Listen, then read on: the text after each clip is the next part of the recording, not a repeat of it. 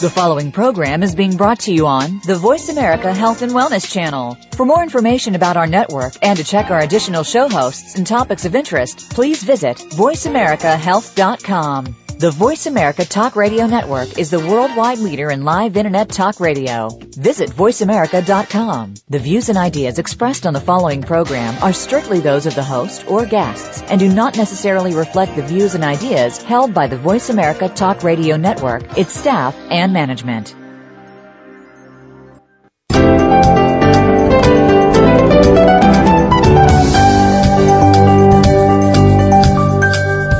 Welcome to New Reflections with Dr. Adam Rubinstein. Skincare and plastic surgery are hot topics these days. Let Dr. Rubinstein answer your questions and explain what you'll want to look for in aesthetic products and cosmetic procedures. Get ready for a discussion about all things aesthetic. Now, live from Miami, Florida, American board certified plastic surgeon, Dr. Adam Rubinstein. Welcome to New Reflections. We've got a great new show for you today. We are talking about combination procedures. The show is called Two is Better Than One, and we're talking about doing more than one procedure at a time. This is something that's increasingly popular. The idea of the operating room coming out everything you need is pretty attractive, sounds great, but there are some drawbacks and there's some things that can be done safely and other things that you know, maybe you shouldn't do them together. And we're going to talk about that. Patients, I tell you, they come to my office all the time. I see lots of patients that come in and say, well, you know, I really like to do my breast augmentation. That's really what I'm thinking about. But if I'm there already, why not do a little bit of lipo? I'm thinking maybe take some fat out of my tummy. What do you think, doc? And again, there are some combinations that work really well. There are lots of different types of combinations. We're going to talk about the various types of combinations that are possible. Uh, just to name a few, it's pretty common to do procedures together in the same area of the body. So if we're talking about doing things in the face together, well, that makes sense.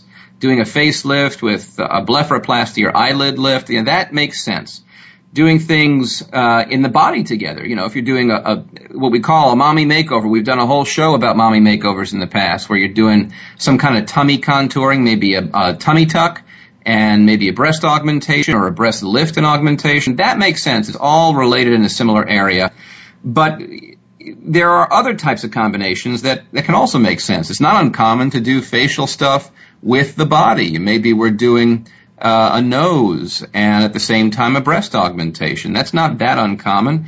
And then there are combinations that are a little bit different than just completely aesthetic procedures. Thinking about medically necessary procedures c- combined with aesthetic procedures. Sometimes people will have hernia repairs and they'll have something done with their tummy at the same time. Uh, and there's lots of other combinations. We're going to talk all about it on the show. And this week we've got three great guests, really interesting things to talk about. We've got Dr. Michael Vennemeyer. Dr. Vennemeyer is a board certified plastic surgeon practicing in Cincinnati, Ohio. We're also going to be joined by Dr. Jacob Steiger. Dr. Steiger is a board certified facial plastic surgeon who practices here in Boca, uh, Boca Raton, Florida. And Dr. Emery Salom, Dr. Salom is a board certified gynecologist and recently presented a poster at a large meeting talking about doing tummy tucks at the same time as hysterectomy. Not uncommon and he'll talk about that. Well, let's get the show started and we'll talk about different types of combinations. Uh, I want to introduce my first guest, Dr. Michael Vennemeyer. Dr. Vennemeyer is a board certified plastic surgeon practicing in Cincinnati, Ohio and I'm sure no stranger to doing more than one procedure at the same time. Vennemeyer, welcome to New Reflections. Good morning. Thank you for having me, Dr. Rubinstein. Well, it's a pleasure to have you on, and uh, I would love to start off by talking about the common types of combinations that you do, that you've seen. I would say that the most common combination procedures that I see in my own practice are the facial procedures. It's very common for someone to have a uh, face and neck lift and also need um, an eyelid lift, also known as a blepharoplasty. And uh, those are very easy procedures to uh, combine together. All right, as I was saying in the beginning of the show, those face with face combos make sense. And so, you know, when we're doing what I, I'll call it just facial rejuvenation as one big procedure. And so, you know, you're talking about facelifts, including the neck and Uh, eyes are very common. Sometimes a brow. I'll be doing that this week coming up. Uh, brow lifts go very well with facelifts and neck lifts. Absolutely. Uh, and, so if we're not talking about just face and face, which is uh, kind of a no-brainer, what other combinations are you familiar with? The mommy makeover procedures, as you mentioned, are very popular these days. Um, after someone has a baby, they have a lot of deflation in the breast tissue oftentimes, and the skin gets stretched out, and they lose perkiness. Uh, additionally, they have their tummy skin stretched out significantly and may have a lot of stretch marks, and also their uh, six pack muscles get separated and they have some bulging. Um, and after pregnancy, after you're finished with childbearing, it's a perfect time to address those issues, and uh, they are great procedures to do together. Yeah, I agree, and we see it. We see a good amount of them now. Since we're talking about uh, face with face and body with body, let's, let's step back and, and say, you know, what everyone understands the benefits of doing things together, right? You one trip to the operating room, is only one round with anesthesia, yes. and probably saves you a couple of bucks. Absolutely.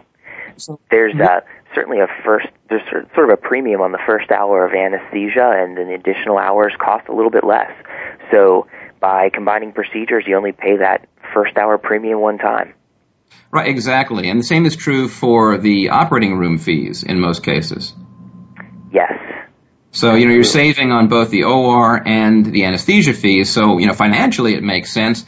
But what, when, are there any times that you, when you're seeing a patient that you think you're talking about face and eyes or face and neck with eyes or whatever the combination might be, or in body combinations, when do you start thinking that maybe it's not a good idea to put these things together?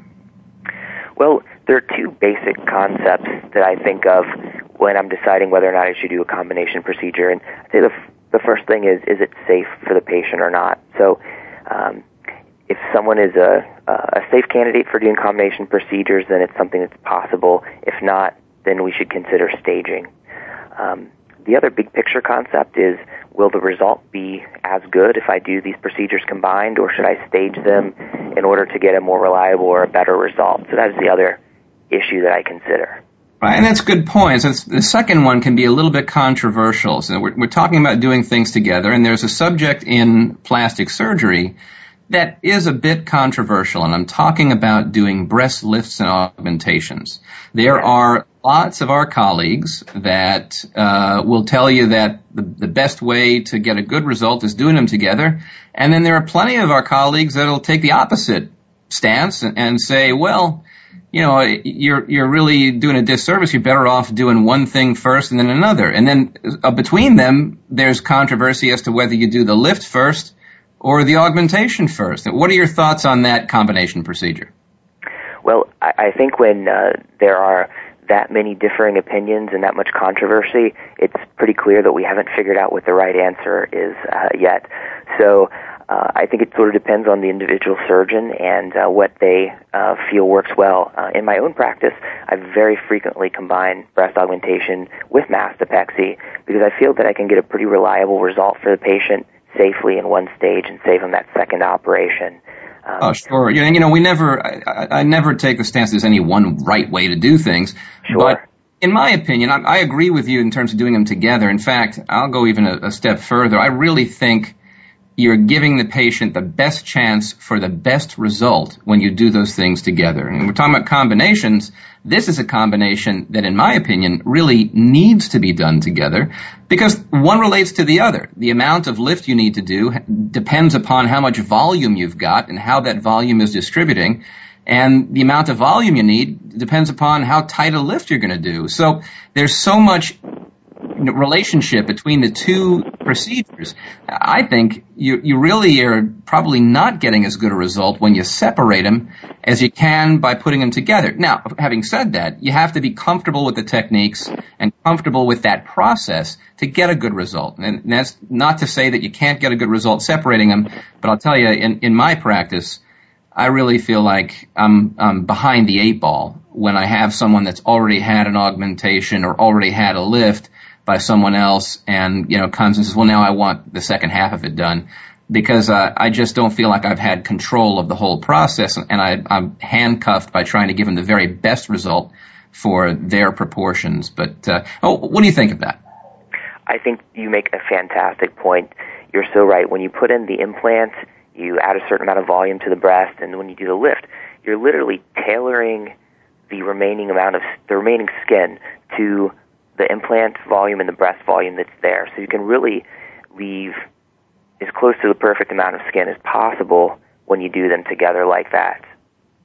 Well, there's another combination that is controversial, especially down here in South Florida. And I don't know if it's as controversial in Cincinnati, but the idea of combining tummy tucks and liposuction, which is a standard combination. I mean, we do it all the time, but it's a little controversial down here because you know years ago there was some question as to whether you were greatly increasing the risk and they were having more complications and the state of Florida put a limit uh, this is uh, stuff that's done in an office operating room. There's a limit of the amount of liposuction that you can do down here in in, uh, in South Florida, actually in the state of Florida. You can only do one liter of liposuction at the same time as a tummy tuck in an office operating room. You know, more than half of the aesthetic procedures that are done are done in office operating rooms. So it really impacts the, uh, you know, control of what you can do when you're doing lipo with a tummy tuck here in Florida. Now, is, do you have the same controversy in Cincinnati? There uh, is definitely controversy over the subject. However, we don't have uh, the same strict limits that you do in the state of Florida. Mm-hmm. Well, what do you think about putting any limits? Do you think there's any real concern? I think there's there is definitely concern when it comes to patient safety. We always need to uh, consider how we're doing things and, and make sure that uh, we're watching the data over time and, and making sure that we're doing the safest thing possible. I think that with combination procedures, that um, there there's a lot of judgment involved from the surgeon standpoint, um, in determining is this patient really safe for doing two procedures at once, especially liposuction and a tummy tuck, and what volume is appropriate. And I don't know that I agree with the state necessarily putting a limit on that, but um, I think the surgeon definitely needs to consider uh, what is safe for the individual patient. Um, you know, board certified plastic surgeons are trained to do things uh, safely and are proven to have good judgment, and I think that um, you can a point to make, and and I I'm not sure that I agree with the state, but it's a double-edged sword. You know, here in Florida, especially in South Florida, there are a lot of people that are not properly trained plastic surgeons that are doing this stuff, and okay. unfortunately, a lot of these rules are made because you have to account for people across the board. And I agree. I think a board certified plastic surgeon, we talk about this on the show all the time. Everyone knows New Reflections is all about making sure you're doing your homework and going to the right type of doctor, making sure you're making yourself, uh, you're putting yourself in the safest environment, in the safest position to have great results. And that starts with the doctor that you're seeing. So make sure you're always seeing board certified plastic surgeons and keeping yourself safe in that way. And as I was saying, unfortunately, there's lots of people out there that may not be as well trained as others and can easily be doing things that are not going to turn out in the best way possible and maybe be putting patients in harm's way. And these rules are designed that they have to be accountable across the board. You can't just throw something out there uh, and say, well, you know, this will this is good for Dr. Johnson, but Dr. Smith, you're okay because you know you've got this type of training. So I think that's where this is born out of. But the fact is, when I have patients that I see that I need to take a little bit more than one liter, and it's not uncommon, you know, one liter, as you know, Dr. Vennemeyer, it's not a lot of fat to take out. And when we're doing liposuction and tummy tucks, it's pretty common to take out more than one liter in combination with a tummy tuck. So when I see that, I personally just take the patient to a hospital, and that way we know that we're safe because the rule in the state of Florida does not only applies actually to office operating rooms, and when we're doing surgery in the hospital, then you you have a more more leeway. You can do whatever it is you need to do. So that that's what I do. But it is a controversial subject, and I think uh, you know judgment is the key. So you know always make sure that you're seeing properly trained, board certified plastic surgeon, and you'll be starting off in the right hands. We're going to take a short break. When we come back, we're going to continue our discussion about combination procedures because we've just barely scratched the surface. We're going to get into uh, working on face and body at the same time. We're going to talk about uh, having medically necessary procedures and then combining it with aesthetic procedures. This is a big topic, and we're going to get all the way through it. We'll be right back after these short messages here on New Reflections.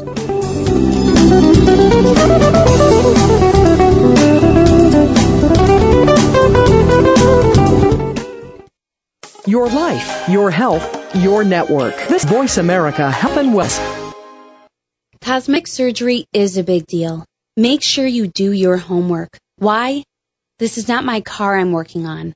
I may settle for an okay job on that, but I won't settle for anything less when it comes to my body. Do your homework. My doctor trains world renowned plastic surgeons. My doctor is a fully board certified plastic surgeon. My doctor is an MD and on staff at several Florida hospitals. My doctor is an associate professor of surgery at a major university. My doctor is Adam Rubinstein. People pick a doctor based on trust. You can trust Dr. Rubinstein. He has the experience, knowledge, and artistic touch you're looking for. Call 305 792 7575. That's 305 792 7575. Call today for a free consultation. Dr. Adam Rubinstein, Turnberry Plastic Surgery at Biscayne Boulevard and the William Lehman Causeway, where medicine meets artistry. My doctor is Adam Rubinstein. Your life, your health, your network. You're listening to Voice America Health and Wellness.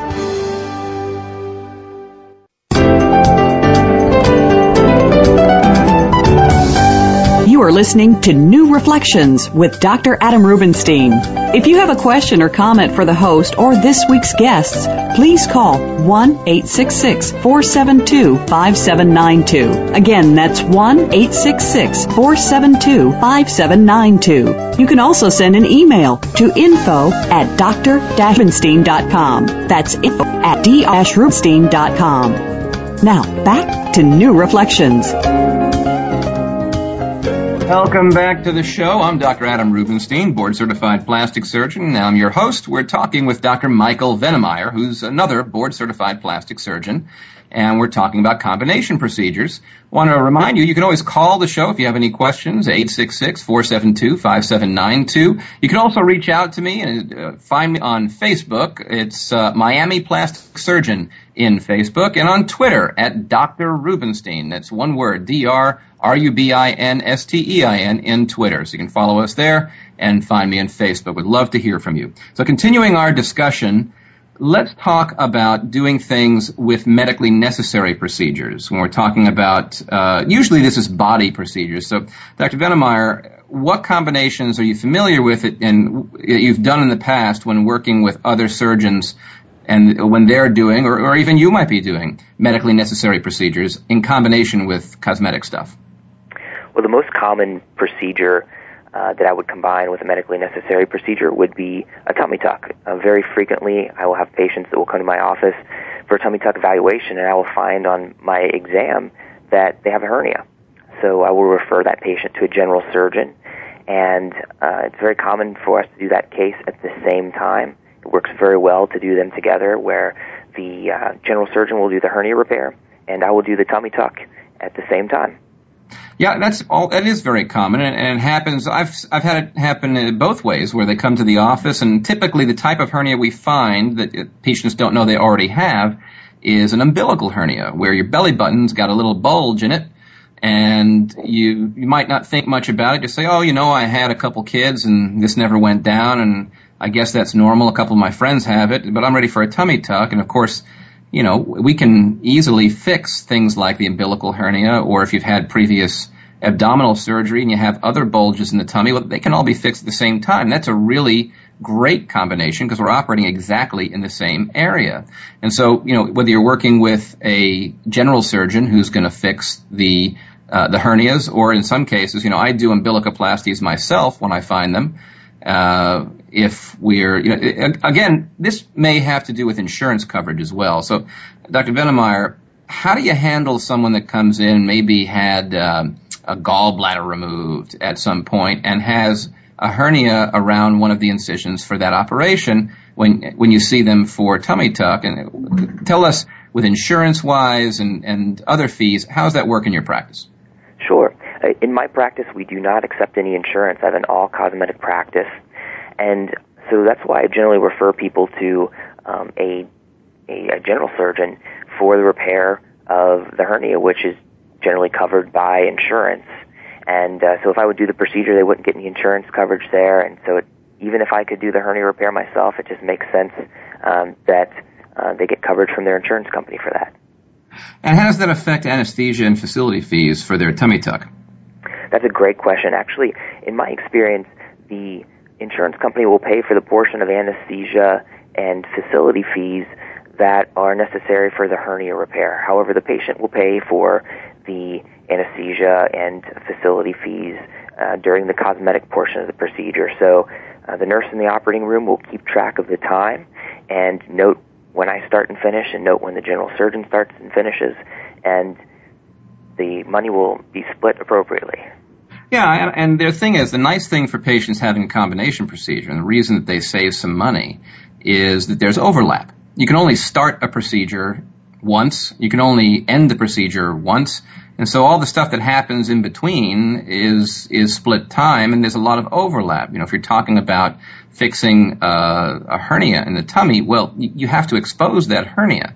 So the time that takes from the, the point that you make your first incision to the point where the hernia is getting repaired, well, a good portion of that time is shared time because you've got to get that exposed to be able to fix it. And then, of course, closing everything is also shared time. So it does decrease the amount of anesthesia time and the amount of operating room time the patient will be responsible for. So, you know, in my experience with my patients, they do save a pretty good amount of money. It might be, you know, one or two thousand dollars off of what they'd otherwise be paying. That's a great point. So, yeah, there is that benefit. Now, what about if someone is having something done uh, away from where you're going to be operating? Let's say uh, someone has uh, a podiatry problem. You know, they've got some sort of uh, broken foot, or they've got uh, some problem with their their foot or their knee, or something down on the on the lower extremity, their leg that they're going to be having worked on, and they want to have uh, breast augmentation, and you're going to plan to do it at the same time. Well, how do you think that might work? Well, um, it sort of depends on the procedures that you would want to combine. I would say that I would be um, not very comfortable combining breast augmentation with a lot of other procedures, especially something like a foot procedure that may be less uh, clean of an area of the body. When you're going to be placing a permanent implant, you certainly have to be much more careful about uh, keeping everything as sterile as possible to avoid contamination of that implant. So, um, could you hypothetically combine procedures like that? I suppose so, but I would want to make sure that they're that uh, the instruments are very separate and the sterile fields are separate and things like that to take some extra precautions. Absolutely. Well, there's no question. And the breast augmentation is a little bit of a tricky one because you're talking about uh, a procedure where you're using uh, a prosthetic implant, something that's artificial you're going to be putting into the body. It's going to stay there, hopefully, for a really long time. And you don't want to put yourself at a disadvantage when it comes to infection. So you make a great point. You do want to watch the type of things you're combining with, but have you ever done a rhinoplasty, a nose procedure, and a breast augmentation in the same setting? Absolutely, I have. And generally, the way I approach that is I would do the breast augmentation portion of the procedure first being the most sterile portion, and uh, then after everything is closed, the incisions are closed, and the um, the implants are are safe, then I would proceed with the rhinoplasty after that. Well, I think that is a very good way to proceed, and I've done it many times before, and, and that's how we like to do it, because as soon as you start messing with the nose, you're going to put some bacteria into the bloodstream that just naturally lives around the nose. It's nothing bad, and certainly you know, infections in nose surgery are extremely rare. But uh, so you know, you, you, just you do things in a in a sense, a, a, common sense manner, and you take care of the breast first. It's a great combination.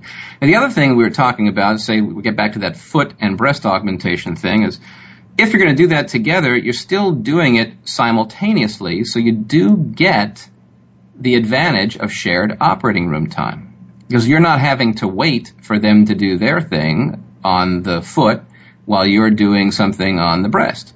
So if you're going to do these things concurrently, I think it also saves some time in the operating room. Absolutely. Yeah, that's that's a very good point. and um, we live in a world of limited resources. So if there are reasonable ways to save money for our patients, I think that's a great great to do so as long as we can do them safely. Absolutely. Well, safety is always the number one concern. Now, if we get away from medically necessary procedures and think about only cosmetic procedures, there is a combination, uh, and, Dr. Steiger must be delayed. We're hoping to have him call in, but uh, let's talk about some facial procedures in combination with uh, with body procedures. Okay. When you're doing it in your practice, you don't work with a facial plastic surgeon. So if you're having to do, say, uh, a little bit of tummy lipo and a rhinoplasty, yes, you're going to have to do that one one first and the other second. Correct. So, and that's typically the case because most plastic surgeons don't work regularly with facial plastic surgeons just by the nature of having separate practices. It's not the sort of thing that we separate. But there are some circumstances where doctors of different types do work together. In fact, for a few years in my practice, I was working with a pair of facial plastic surgeons, and we had the opportunity to do cases together frequently and uh, talk about saving time in the operating room. Well, not only does it save money, which, it does because you're taking less time and you're paying for that time, but there is the advantage of being able to uh, being able to operate uh, at the same time and just save the, uh, the you know make the, the time in the operating room more safe because as we know it's the total amount of time you spend under anesthesia that can ultimately increase your risk.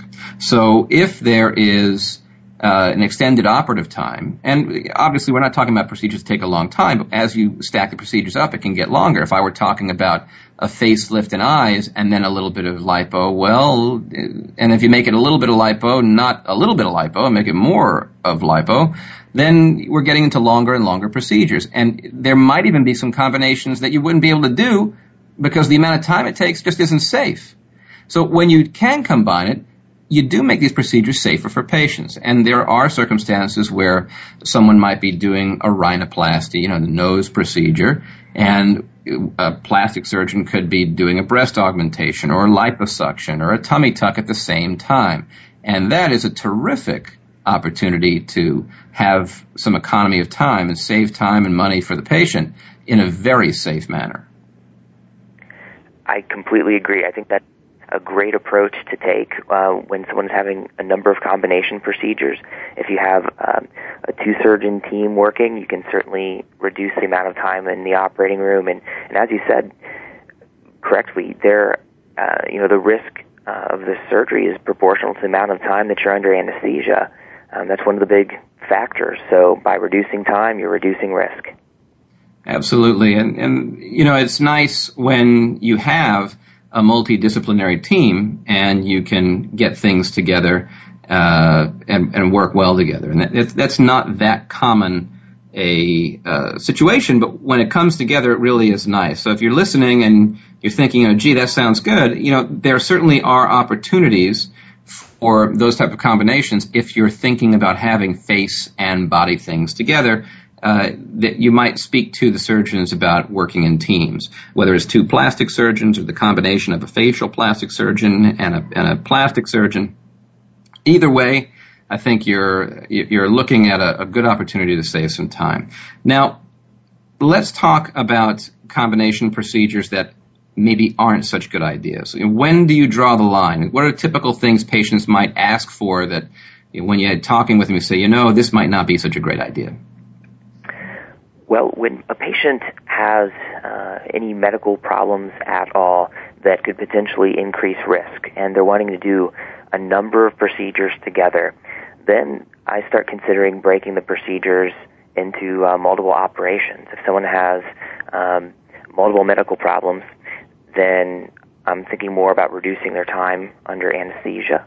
Um, they may even have problems that could uh, affect their uh, wound healing ability and reduce it. So I don't want to create as much of a wound healing challenge for their body. Um, diabetes would be an example of that. So those are some of the things I, I, I think about when I'm uh, determining whether or not I want to do a combination procedure on a patient. Well, and there's the typical things you think about when you're going to do any kind of procedure on a patient. But let's talk about the kind of combinations that give you pause. Sure. Um, well, I'd say that uh, doing large, a larger volume of liposuction with a tummy tuck, I would definitely have more pause. Um, I try to limit the amount of liposuction that I do when I'm doing a tummy tuck. Okay, so what's large volume? You know, the, the textbook will tell you that it's four liters. Yes, yeah, and you'll see a range from four to five liters that would uh, be considered uh, larger volume liposuction. And uh, if I'm combining something with a tummy tuck, I generally try to stay under three liters or so, depending on the patient. But uh, that's that's not a hard and fast number, and it's somewhat controversial. Well, and, and I think that's fair. I, I, in my practice, it is kind of a judgment thing, and when you, you look at the total picture, if you have a young, healthy patient with no medical problems at all, then maybe you, you are more liberal with how much you're willing to take out, and someone who's heavier and maybe has uh, high blood pressure or some other things that you have to concern you have to be concerned with, maybe you're more conservative in what you're going to take out. But I think that's a, a reasonable rule of thumb, in, in my opinion. I think three liters is reasonable. What other combinations might give you a little bit of pause? Um, that that is actually kind of the the main one that comes to mind for me. Okay. Well, sometimes we'll see folks that uh, you know there's the mommy makeover, and and then later in life we'll sometimes see uh, just someone wanting like a total rejuvenation, where they'll come in. This is a patient who maybe is in their 60s and wants a facelift, maybe a rhinoplasty. Want, the eyes are going to get done, and then maybe a breast lift and augmentation. Right. So you're talking about an extreme number of procedures involving multiple areas of the body and maybe not even an extreme. You just said, maybe just said facelift and uh, a breast lift and augmentation. And the patient's, you know, 65 and has a little bit of high blood pressure, uh, and is otherwise healthy.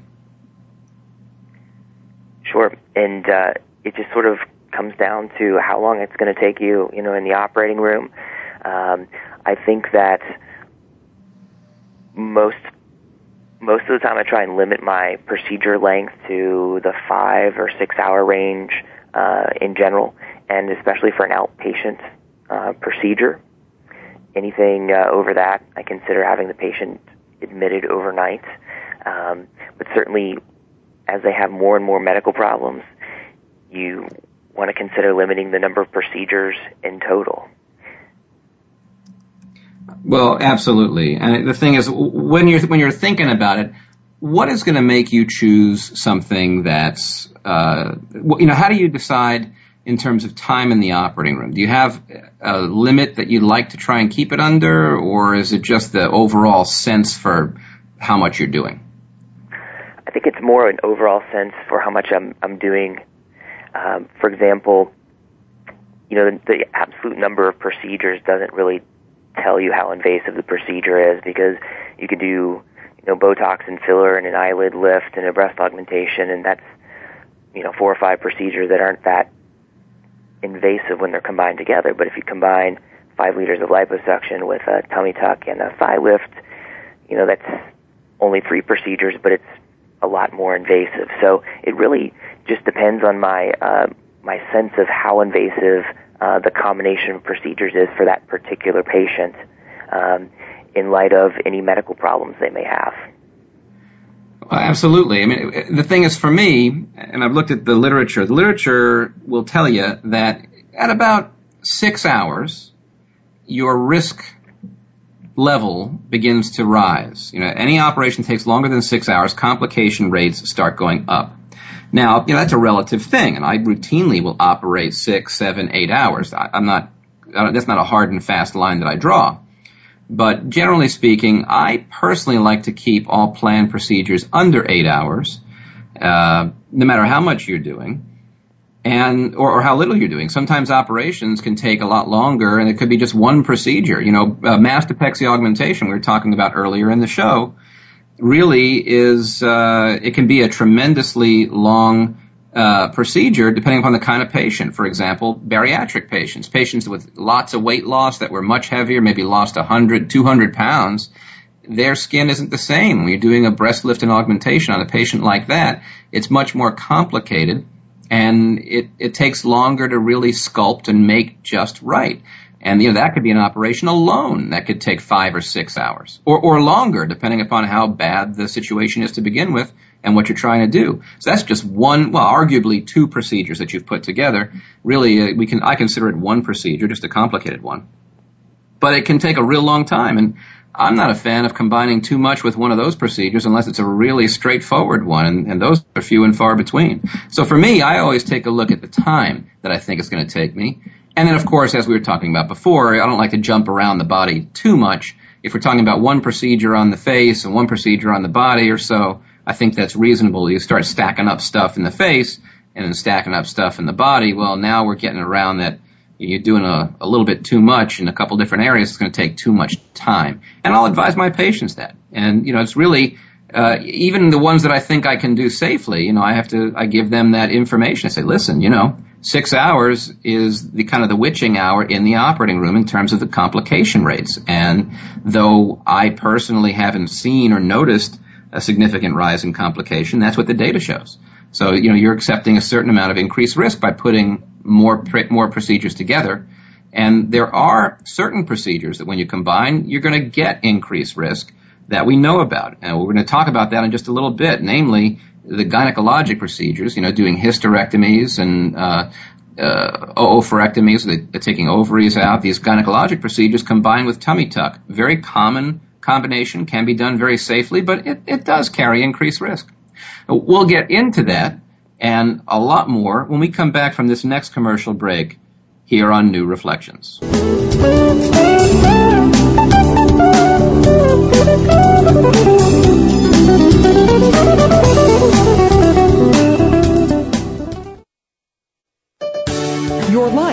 your health, your network. You're listening to Voice America Health and Wellness.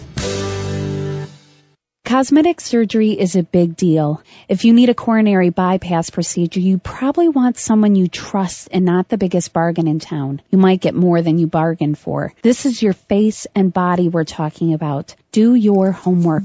My doctor trained with world renowned plastic surgeons. My doctor is a fully board certified plastic surgeon. My doctor is an MD and on staff at several Florida hospitals. My doctor is an associate professor of surgery at a major university. My doctor is Adam Rubinstein. People pick a doctor based on trust, and you can trust Dr. Rubinstein. He has the experience, knowledge, and artistic touch you're looking for. Call 305 792 7575. Call today for a free consultation in a multilingual office. That's 305 792 7575. Dr. Adam Rubinstein, Turnberry Plastic Surgery at Biscayne Boulevard and the William Lehman Causeway, where medicine meets artistry. My doctor is Adam Rubinstein. Cosmetic surgery is a big deal. Make sure you do your homework. Why? This is not my car I'm working on. I may settle for an okay job on that, but I won't settle for anything less when it comes to my body. Do your homework. My doctor trained with world renowned plastic surgeons. My doctor is a fully board certified plastic surgeon. My doctor is an MD and on staff at several Florida hospitals. My doctor is an associate professor of surgery at a major university. My doctor is Adam Rubinstein. People pick a doctor based on trust. You can trust Dr. Rubinstein. He has the experience, knowledge, and artistic touch you're looking for. Call 305 792 7575. That's 305 792 7575. Call today for a free consultation. Dr. Adam Rubinstein, Turnberry Plastic Surgery at Biscayne Boulevard and the William Lehman Causeway, where medicine meets artistry. My doctor is Adam Rubinstein. Your life, your health, your network. You're listening to Voice America Health and Wellness.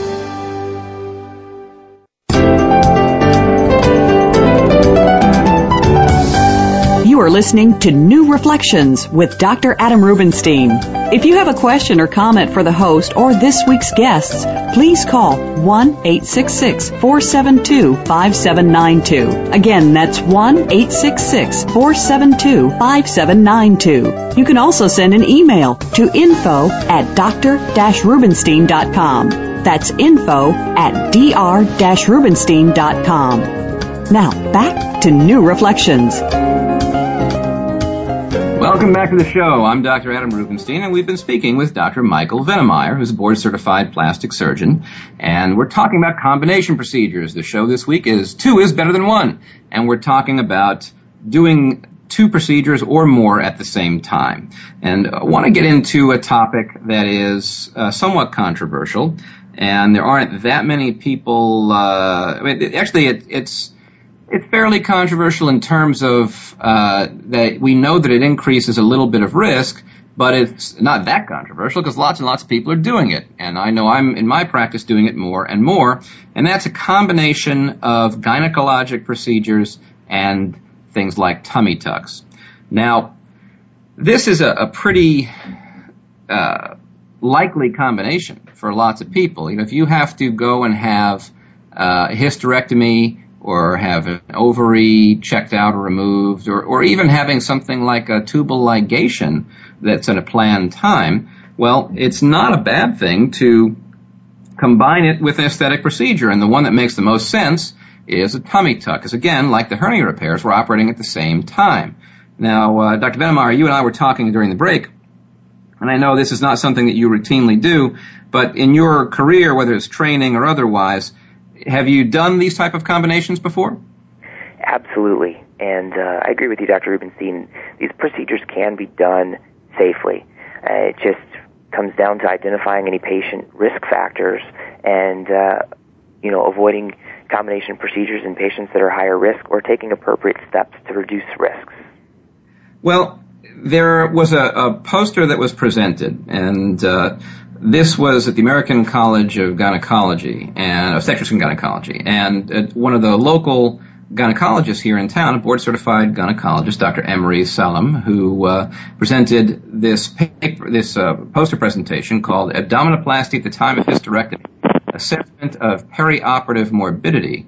Uh, Dr. Salom looked at the combination and looked at his experience with uh, 65 patients, and these patients were operated on between 1995 and 2011. And in looking at um, the uh, overall complication rate, well, it sounds like it was actually very high. Uh, the overall complication rate was 32%, but uh, that depends. That was really taking everything into account, including fever, and uh, a little bit of atelectasis, which is uh, failure of the lungs to fully inflate. It's very common anytime you have any general anesthesia that you'll have a little bit of atelectasis or a little collapse at the base of the lung. Uh, and, and those things are uh, not the type of things that are uh, major complications, but he included in his statistics, which I think is, is you know, a good thing to do to be very conservative. But overall, the risk of any major complications was, was quite small, and so I think comparable to what uh, one might expect from this. And the overall time in the operating room was a little over three, about three and a half hours or so. And I think that's reasonable with, with these combinations of procedures, doing a tummy tuck at the same time as a hysterectomy. Uh, and we had hoped to have Dr. Salom on the show today, but uh, I don't know if we may yet hear from him. I haven't heard from him at this point, but this is the paper that he presented.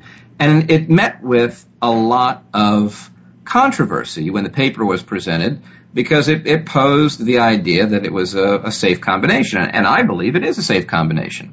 But because he reported a overall complication rate of 32%, well, that's very high. That means one in three patients has some kind of problem what what the what the uh, people that were complaining did not know, or perhaps didn't really read into, was that urine infections or little amounts of fever were all counted as complications, and that that accounted for about half of those reported complications. So, combining hysterectomy and tummy tucks, I think, is a reasonable combination. And of course, it really depends upon the surgeon, uh, the surgeons that are doing the procedures. Now, when you're talking about tummy tuck or liposuction, Dr. Vennemeyer, you lose a lot of blood during those operations? Very little. Very little. In fact, it, it's incredibly rare to ever have to give a patient a blood transfusion after a cosmetic procedure like liposuction or tummy tuck. Yeah, I can tell you in my career, I can recall one patient that we had to give a blood transfusion to, and it was probably because they received too much fluid during surgery, where it, it, by getting so much IV fluid, you know, the saline that that we keep flowing into the vein during surgery, that if you give too much can dilute things down in your bloodstream to where you, you don't have enough concentrated blood in there. You can actually dilute your blood. And I think that's part of what happened along with absorption and just the typical things that we see in liposuction. But having said that, I've done, I don't know how many hundreds, if not thousands of liposuction procedures over the years. And that is the one case that I can recall where we had to have a patient get a blood transfusion. So I agree, it's very unusual to need to transfuse a patient. And I think these are procedures where the blood loss is really remarkably low. A tummy tuck, you know, I think you you really lose hardly any blood during a tummy tuck at all if it's done carefully with good technique. Now, again, that's where we get into the different people operating because if you're if you're doing a procedure where the blood loss is going to be more significant, uh, or you know if you're if, if you know your technique is such that you expect to have uh, more blood loss than average, well, that that would tell you you probably shouldn't be putting procedures together either. And you know the same is true for gynecologists. There are uh, I've worked with gynecologists that are very meticulous, and you really lose very little blood. And then there are some gynecologists that work a little faster and, and will have more blood loss than than others. Uh, and then there, each case is a little different. Now, let me ask you, let's say you're scheduled to do a tummy tuck and you've done the exposure, you make your incision, lift everything up, and the gynecologist is, is doing their thing, and you notice that there's a little bit more blood loss than, than you're expecting. How are you going to handle that? It actually depends on the uh, ability of the patient and um, how the patient is, and it's just using your clinical judgment to assess how much risk is this uh, going to increase uh, for the patient in the operation. If I feel that it's going to uh, increase the patient's risk, then um, I would ab- abort doing my portion of the procedure just to ensure patient safety. Absolutely. That's exactly what I'm getting at. I think when you're with a doctor that has good judgment, that is properly trained, again, getting back to board certified plastic surgeons, go through a tremendous process of checks and balances when we're getting certified. And the whole key to making sure that when a plastic surgeon is certified that they're properly trained and safe is just that, looking at patient safety. And that's why judgment is so important for a board certified plastic surgeon. There is nothing wrong with saying that, you know what, things were going well, but you, you started losing a little bit more blood than expected and I was concerned about having you under anesthesia for a little longer. We didn't want to get you to a point where you needed a blood transfusion, so you know we had to stop the operation. There is no shame in canceling a procedure that you were planning for a patient's safe, uh, patient safety reasons. There's no question of that, and that right there is the difference between someone who cares about their patient as opposed to caring about the paycheck. And and again you're going to see that far more, in my opinion, from board certified plastic surgeons than you will from someone who took a weekend course or is dabbling in aesthetic surgery. You really want to make sure you're seeing someone who is board certified in the right specialty doing the right things for you because they're going to have your best uh, your, your, best outcome and, and, your safety in mind as the number one priority. Now, speaking of safety, there are some things that you can do when having any procedure, but particularly combination procedures, to ensure that you're in the safest position. And uh, so let's talk about just basic safety methods. Uh, I can think of there, there's two things: one that I do routinely, and one that that we do when possible. And, and Dr. Vennemeyer, why don't you tell us about your guidelines in terms of the safety protocols that you put in every case? Absolutely. It's a fantastic question. You know, one of the most basic things I do with every patient I take to the operating room is uh, apply sequential compression devices or SCDs to the legs to reduce your risk of uh, deep venous thrombosis, also known as DVT. And that's a very basic and easy thing for us to do that can significantly reduce the patient's risk. Absolutely. And, the risk of DVT or deep vein thrombosis is not insignificant when we're talking about longer procedures. So if you're having a longer operation done, even if it's being done in an office operating room, these are not things that are limited to the hospital. When I operate in office operating rooms, I always use SCDs or those little leg squeezers that uh, we sometimes call them.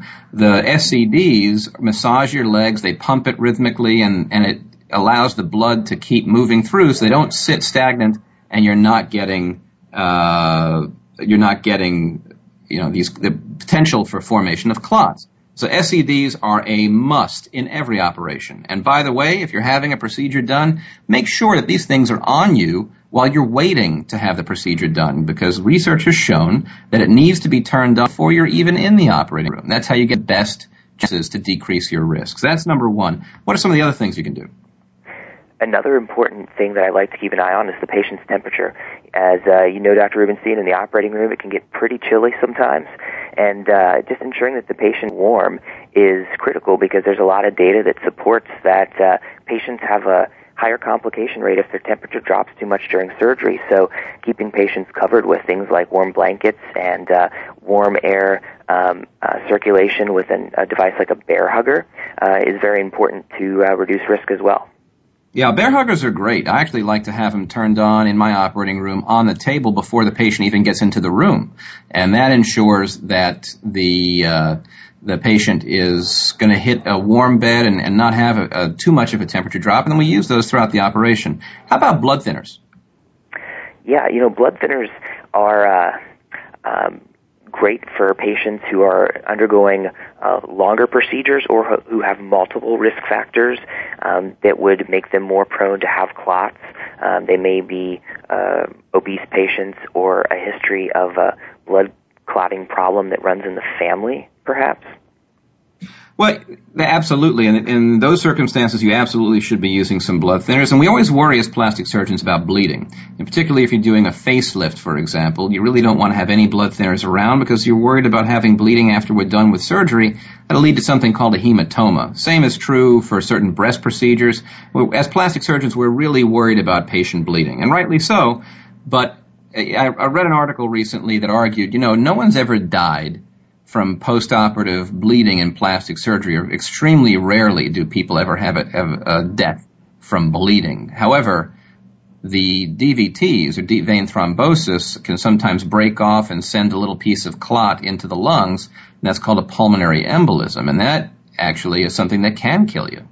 So when you're talking about significant risk patients, people who are still pretty heavy in weight, or uh, they're going to be on the table for more than six hours. Um, there are lots of different risk factors, but as you start adding up the risk factors, really ought to think about using a low dose blood thinner. It's a simple injection that you get right around the time of surgery that decreases the risk of your blood clotting, and that can greatly decrease deep vein thrombosis. In fact, those are the only two things that have ever been shown to have a positive increase, a positive decrease rather, in uh, risk for DVT, and that's the SCDs or the leg squeezers, and a little bit of blood thinning medicine, and uh, it's just a quick injection before the operation. Those are probably the main safety concerns. So to summarize what we've been talking about, combination procedures, well, sometimes two is better than one. You can save some money. You can go through the operation safely and decrease the amount of time that you need to be in the operating room uh, depending upon the types of combinations that you're doing, you can sometimes greatly decrease the operative time, decrease anesthesia time. Sometimes the insurance is going to help you cover the expenses of the procedure if there is some overlap. And it all can be done safely. And when we're talking about doing combination procedures or any other procedure, safety is the number one concern. So talk to your plastic surgeon, hopefully a board certified plastic surgeon, about the things that you're thinking about having done. See a few of us. Get a few different bits of advice. And you're going to make the right choices for yourself in the end and get everywhere you want to be, get every result you'd like to have, and do it in the safest manner possible. Well, uh, we're coming to the end of the show. I want to thank Dr. Michael Vennemeyer, who's coming on the show. And Dr. Vennemeyer, if someone's in the Cincinnati area and is thinking about having a mommy makeover or some other combination procedure, tell us how they get a hold of you.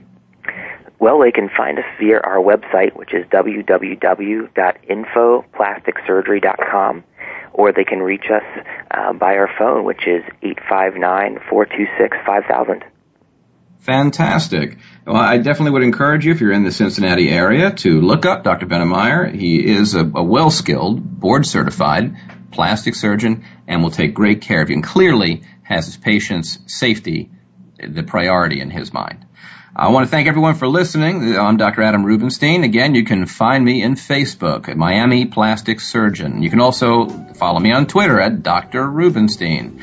We're happy to have you here on New Reflections. Shows coming up in the near future. We'll be talking about plastic surgery websites. How do you get the best information and which ones are maybe not the best ones to pay attention to? We'll talk about that. We'll also have shows coming up about neck lifts, stem cell therapy, the latest and greatest, even genetically designed skincare products, and more. All this coming up in future shows. Join us every week, Saturday, 12 to 1 Eastern, 9 to 10 Pacific on New Reflections. Thanks for listening. We'll see you next time.